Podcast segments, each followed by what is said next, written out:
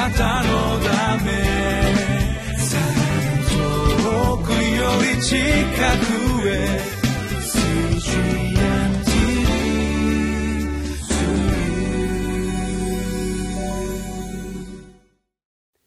皆さんこんにちは。3月26日火曜日リビングライフの時間です。私は日本キリスト教団深沢教会牧師の斉藤敦と申します。今日も共に御言葉の恵みを味わってまいりましょう。私たちに与えられました聖書の御言葉は新約聖書ヘブル人への手紙12章1節から11節です。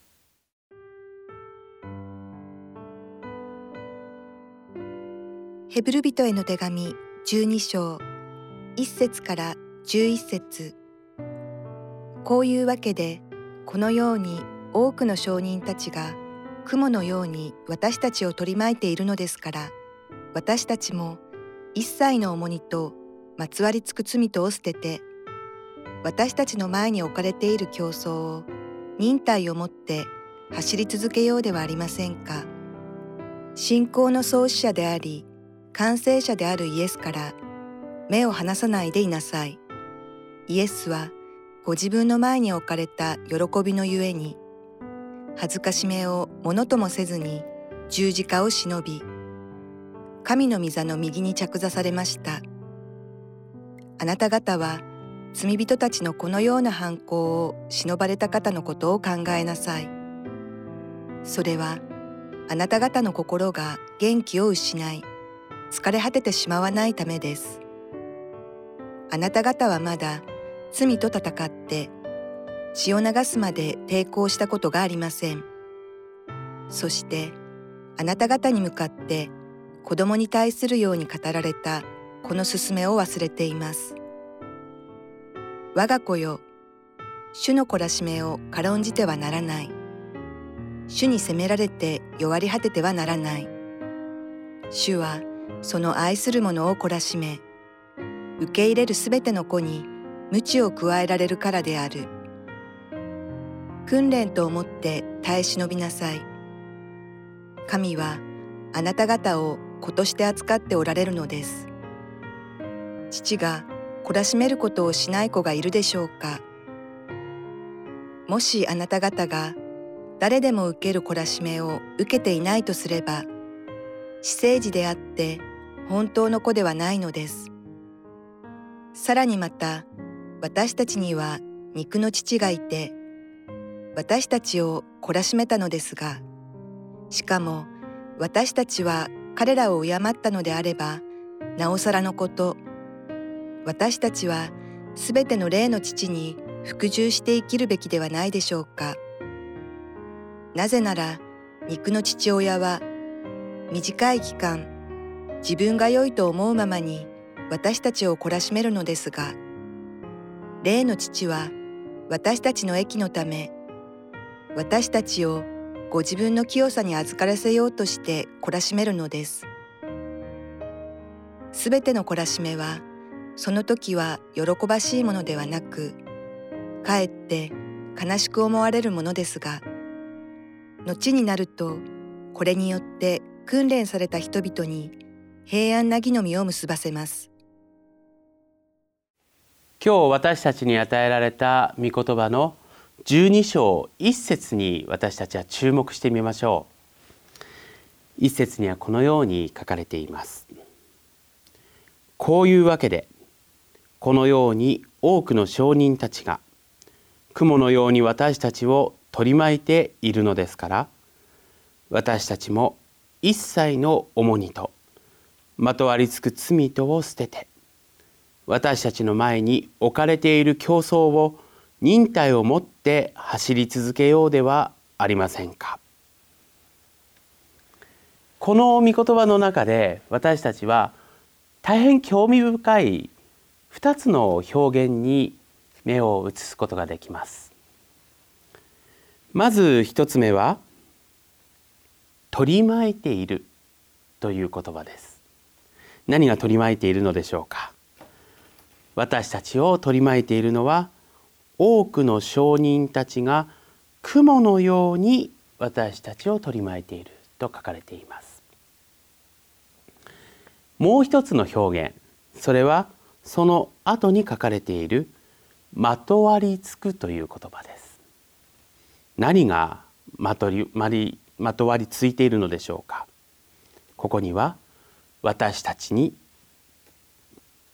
まとわりつく一切の重荷と罪と書かれています。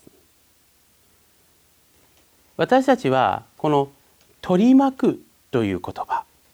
またまとわりつくという言葉をこう2つ並べて考えるときにそのイメージというのは私の周りに何かがこのあるその私たちにこう非常にこう距離が近い形でこう私たちの周りに存在するというイメージを私たちに与えることでしょう。しかしながら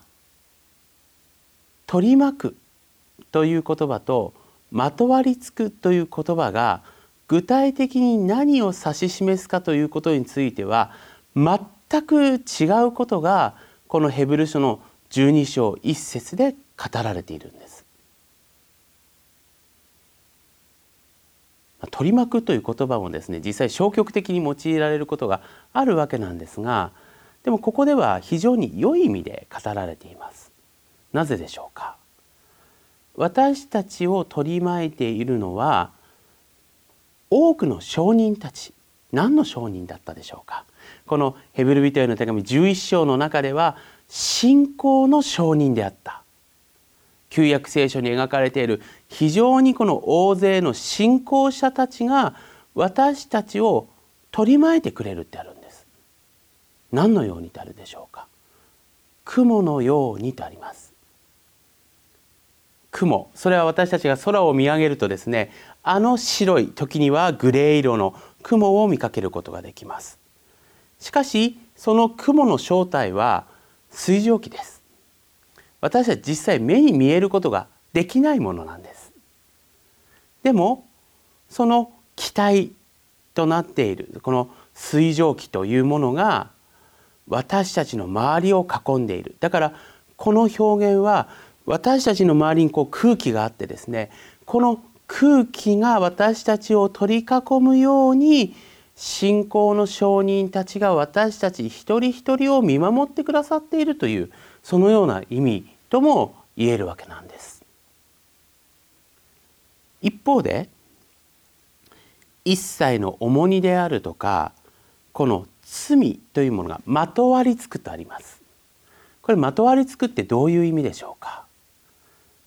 まあこれも非常に難しい表現なのですけれどもある人はこのように言いました。このバラのこうつるであるとか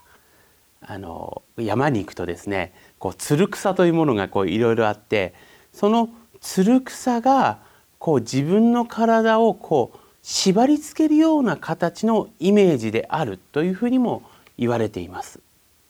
だからこう取り除こうとしてもですね実際取り除くことの難しいものでこれは実際目に見えるんです。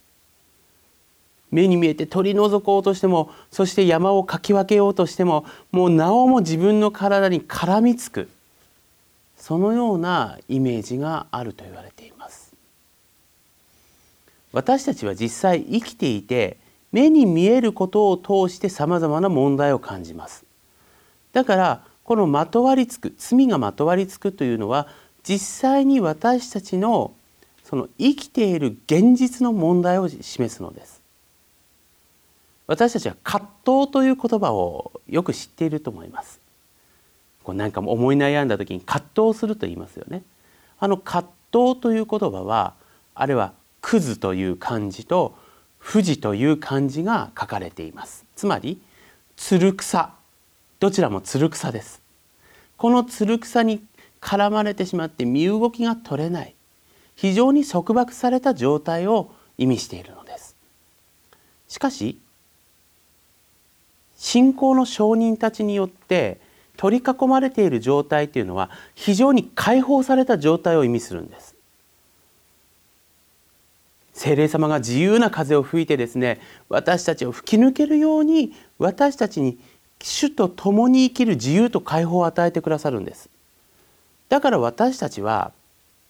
そのことを知っているからたとえ現実にこのつる草のように絡まれて身動きが取れなかったとしてもそれを見上げて神様が与えてくださるこの自由と解放というものを目指して歩むことができるのです。今日私たち十二章この冒頭の部分を頂いているわけなんですけどもその主にある自由と解放をでは具体的にどのように与えてくださったかというのがこのあの後に書かれていることなんです。それは一言で言えば私たちのために縛られて釘付けにされてそして命を投げ捨てられた方のおかげで私たちはその人をただただ見上げながら神が与えてくださる自由のために生きることが許されているということなんです。私たちは究極的にはそのような葛藤に真剣に向き合ったことがないかもしれません。しかし極みの極みまでそのことに立ち向かって命を捨てられた主イエス・キリストが私たちの伴走者となってくださる。二節にはこのようにあります。信仰の創始者であり完成者であるイエスから目を離さないでいなさい。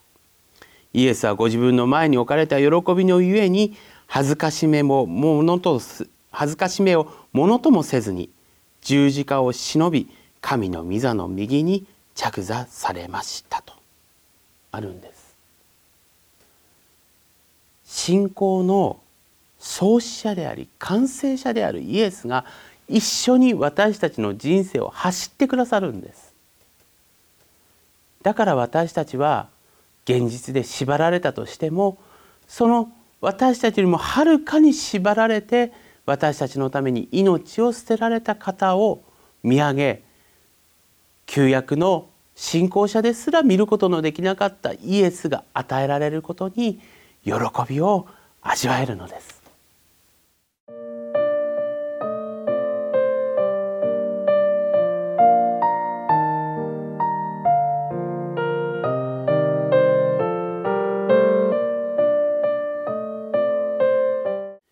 質問に対する答えとしてこの御言葉を私たちはいただきたいと思います。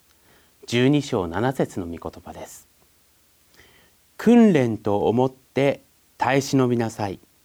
神はあなた方を子として扱っておられるのです。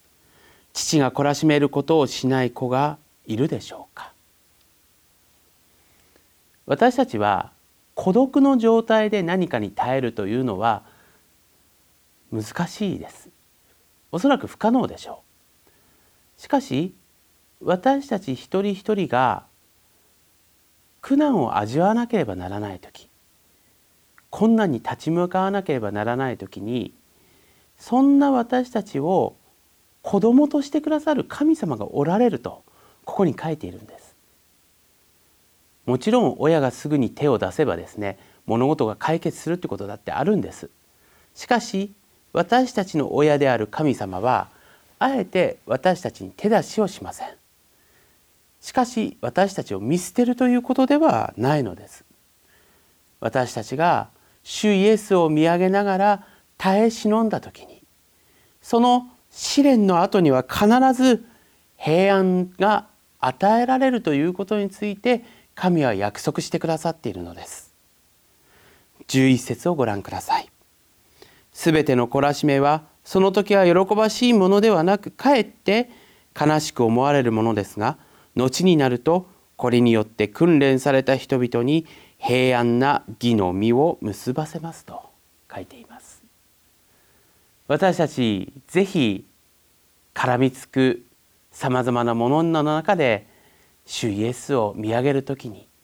必ずそれは自分にとって後々大きな糧となります。主と共に歩む経験が積み重ねられれば私たちは先行き見えない信仰に対してもそれに立ち向かうことのできる力を神様が与えてくださるそのことにぜひ望みを抱いてまいりましょう。お祈りいたします。信仰の創始者であり完成者であるイエスを私たちのために与えてくださった神様。あなたの恵みを感謝いたします。私たちはこの世で孤独ではありません。あなたと共に歩む幸いを訓練の中試練の中でも歩むものとさせてくださいますように。後々訪れる信じるがゆえの平安を味わうものとさせてください。イエス・キリストの皆によってお祈りいたします。アーメン。あなたのため遠くより近くへ。